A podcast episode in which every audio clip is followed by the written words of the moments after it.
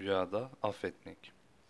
Rüyada hata ve kusur, suç işleyen birini affettiğini görmek, rüya sahibinin Allah'ın affını hak edeceği bir sevap işleyeceğini işaretli yorumlanır. Rüyasında kendi yaptığı bir hata ve kusurdan dolayı başkası tarafından affedildiğini görmek, rüyaya gören ve affedilen kimsenin ömrünün uzayacağını işarettir. Aynı zamanda şöhret sahibi olur ve korunur diye de tabir edilir. Rüyasında kendi kusurlarının Allah tarafından affedildiğini veya peygamberin affettiğini görmek, rüyaya gören kimsenin tevbe edeceğine ve hidayete kavuşacağına ve akıbetinin geleceğinin çok güzel olacağını işarettir.